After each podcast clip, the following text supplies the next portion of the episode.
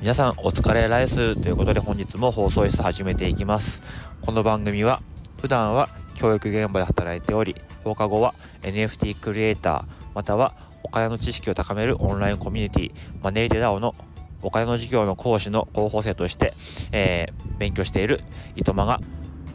えー、月5万円貯めるための、えー、あれやこれを話していく番組です。ということで本日はですね、えー、お金の授業を実践してきた報告を、えー、しようと思います。えー、僕はですね、あのまあ、普段の授業だけじゃなくて、えお金に関する、え授業も、えちょくちょくしています。で先週ですね、えまたやってきましたのでその、え実践報告というか、え記録を残したいと思っています。えー、まず前提としてですねあのうちはですね5クラスありましてでその中の5クラスのうち、まあ、今回、まあ、あるクラスをやったんですけども、えー、今回4回目です。だから同じ授業を同じテーマをもとにした授業で、まあ、4回目ということだったんですけどもやっぱり4回目が一番いい授業できてるなって思います。やっぱり1回目はですねやっぱり手探りで、まあ、探り探りでやって反応を見てああやっぱここはこうした方がいいななんて思いながら、まあ、2回目をやるでも2回目やってもやっぱりあの生徒が違いますからやっぱこの反応良くないなとかそういうことがあって、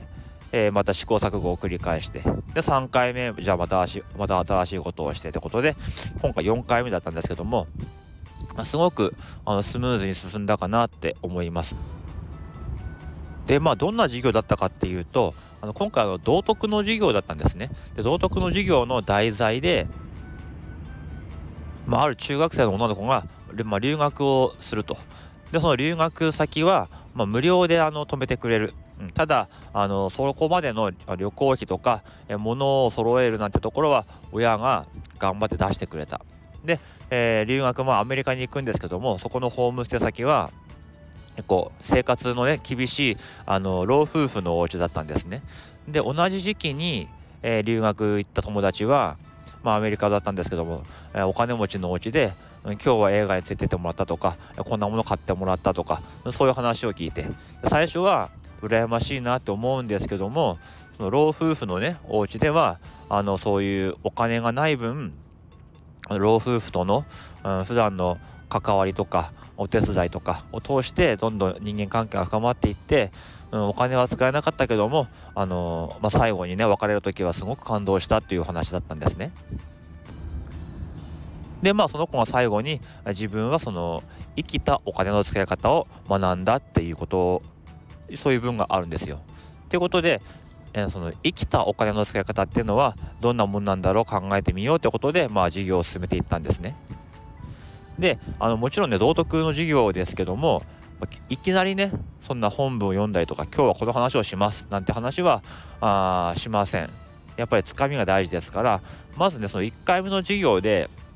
やったのはまあ彼らが、まあ、中学生がね、うん、お金に対して、ま、どんなあイメージを持ってるかなってことで、えー、1万円あったら何を使う？何に使う？10万円あったら何に使う？100万円あったら何に使う？ってことで意見を出してもらいました。でそこら辺からまああの聞いていこうかなってことで、ま、やったんですけども、ま、なかなか今中学生ってやっぱお金はねお小遣いでしかもらってないとか稼ぐことはもちろんしてませんしうんやっぱり結局1万円でも10万円でも100万円でも買うものって同じなんですね。あのゲームを買うとか旅行する結局そんなもんだったんですね。本を買うとかね。だから全然話が広がらなかったんですよ。まあ、自分のねあの最初の見立てであれば、まあ、1万10万100万とちょっといろんなジャンルのものが出てきてその後その出てきたものを、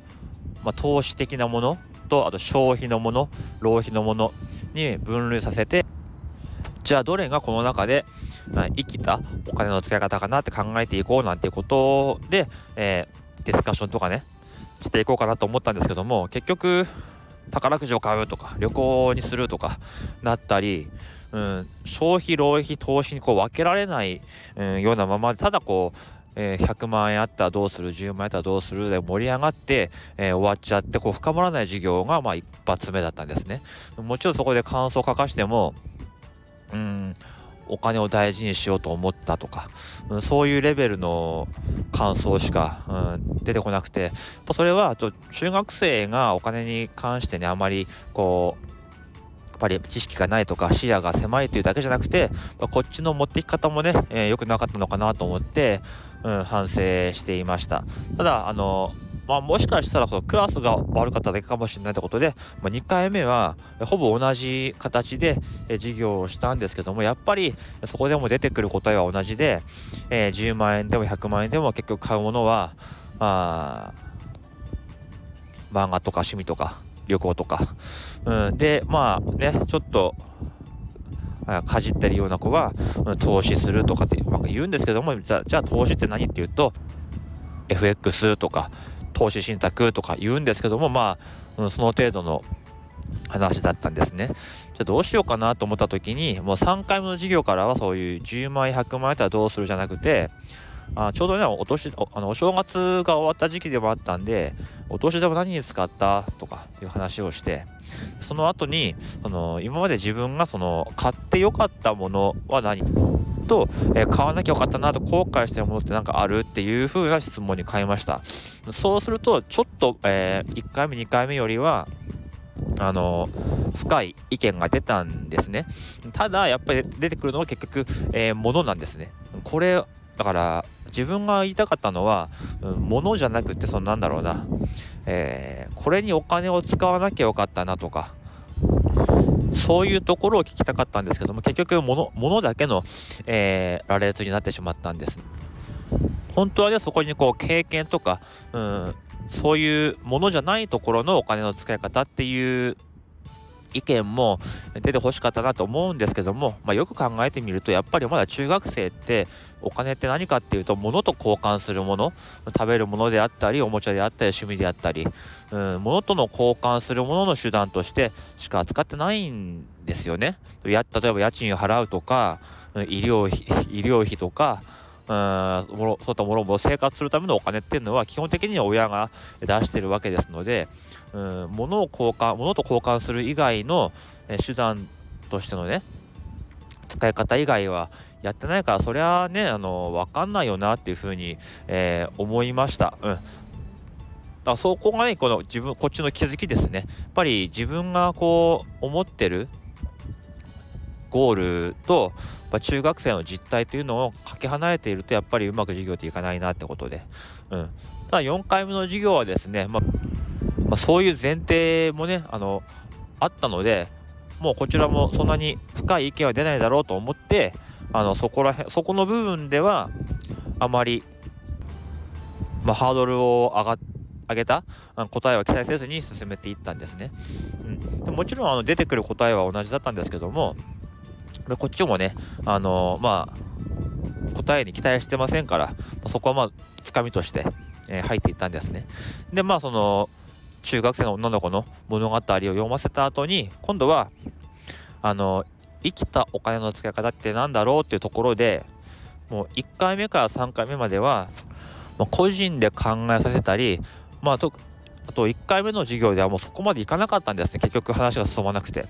うん、でも4回目にやったのは、えー、班になって生活班になってその生きたお金の使い方の具体的な方法をあの考えてくださいということでグループワークにしました、うん、グループワークにすると答えって出るんですね。個人だとやっぱり言うのが恥ずかしいとか間違ってたらどうしようとかってことで、あの言えなかったりすることか、まあ、そもそも人前でね話すことが苦手な子とかいます。なのでグループワークでグループの中であ話し合ってそれを、まあ、代表が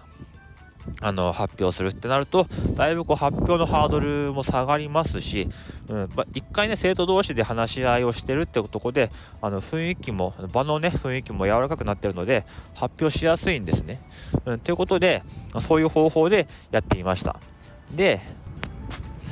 よくねこう中学生で生きた、ね、方法なんて言うと普通にね、なんか生活するっていう風に捉えちゃって、うん、服を買うとか、うん、ご飯を買うとかそういう風な意見が出がちなんですけども、まあ、前もって、ね、そこはもう予想してましたからあのそういうのじゃなくて考えてねって話はしました、うん、そうすると結構ねあの活発に話し合いが進んでですねまあ、ある班は、えー、まあ、旅に出ると。旅に出てそこで得たあの経験や知識を今後の生活に生かす、まあ、そういう意見が出ました、うん、あのまあね中学生だから、まあ、当然その自分だけで旅をした経験なんかはないと思うんだけどもまあいい意見だなと思ってそこはあの褒めましたね。やっぱ実際自分もバックパッカーとかやった経験があるんですけどもうんで結構お金かかったんですけどもあの経験ってやっぱりすごく今でも自分の中に残っててお金以上の価値があったかなと思うのでそれはそう思いましたね、あとはまあ寄付をするとかっていうことは意見も出ました、うん、えっ、ー、と何かに対して寄付をする。あとはまあ趣味にとことん使うっていう意見もありました。でもその趣味がもしかしたらあその趣味が趣味を通して新しい出会いとかうん経験につながって将来の仕事につながるかもしれない、うん、なんて意見も出ました、うん、今は無駄かもしれないけどももしかしたらそれが将来のいい経験のきっかけになるかもしれないという意見も出ましたね。例えばそうですね、自分だってその NFT を始めて、それを通して新しい経験、新しい仲間ができましたので、あ、いいんじゃない？僕もそうだよってことを話しました。ということでですね、何を言いたいかっていうと、えー、まあ、生徒はね生徒が思ってるのと大人が思ってるのの、あのまあ、視野の広さは違うんだってことを、え事業者が認識しておくっていうこととあとまあ持っていき方でやっぱり生徒が出てくる答えの深さも変わってくるってことですねだから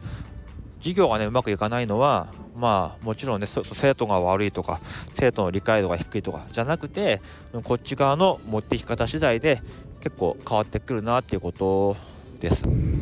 で生徒がねその後授業で書いた感想もですね、まあ、1回目から3回目のことは違ってえ深い感想がありましたやっぱり物を買う時に一旦立ち止まってこれは自分にとって生きたお金の使い方なのかなって考えてみようと思いますなんていう意見とか、うん、この授業を受けてよかったってあの感想が結構あってあうまくうまくいったなと思います。えもう一クラスね残ってるのでまた来週やろうと思うんですがまあここはもうあの個人的な話なんですけども一番反応がないクラスなんですね普段から。もうしらけてるようなクラスなんです。だからこれここのクラスにも同じような4回目と同じような、えー、アプローチの仕方でうまくいくかなっていうところはまたちょっとね実験ですね。あのこのクラスでうまくいったからじゃあこの授業はいいっていう風にはならないんですやっぱりね。やっぱりねさっきあの生徒のせいにしちゃいけないとありましたけどもそうは言ってもねあのクラスの雰囲気ってありますからやっぱり同じことをしてもダメな時はありますからねうん、だここはね、ま、だから、まあ、5クラスあるのが、まあ、ある意味いいですよね。ここで失敗したからもう一回、次はここを直そうとか、あ、ここ良くなかったなとか、5回チャレンジできるからね、いいんですけども、やっぱりこう、例えば、マネーデダオで、お金の授業を出張した場合ですね、やっぱりそこ一発勝負なので、うん、その子たちが、そのね、対象の子たちが、まあ、どの、どんな感じなのかっていうのを、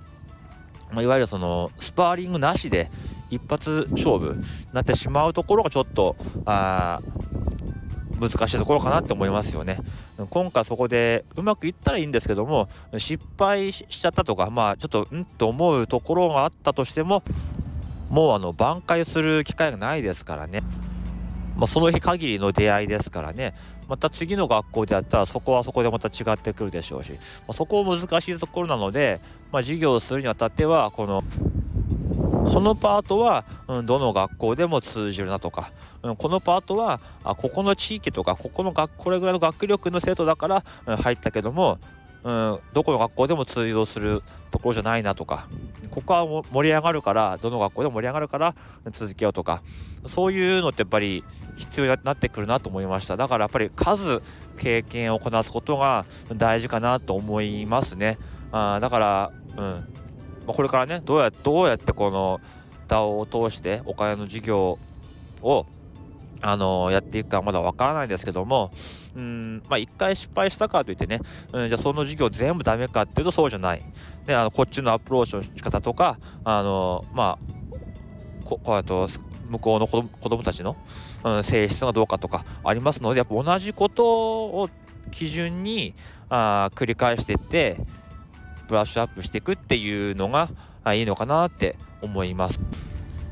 ちょっとまあいつも長い感じで長い割にはなんかこうまとまりがない感じになってしまったんですけども、まあ、要するに、あのー、まあ、数をこなすことが大事だよと大事だよということですね。で、まあ、1回ねこの授業このテーマで授業をするって決めたらも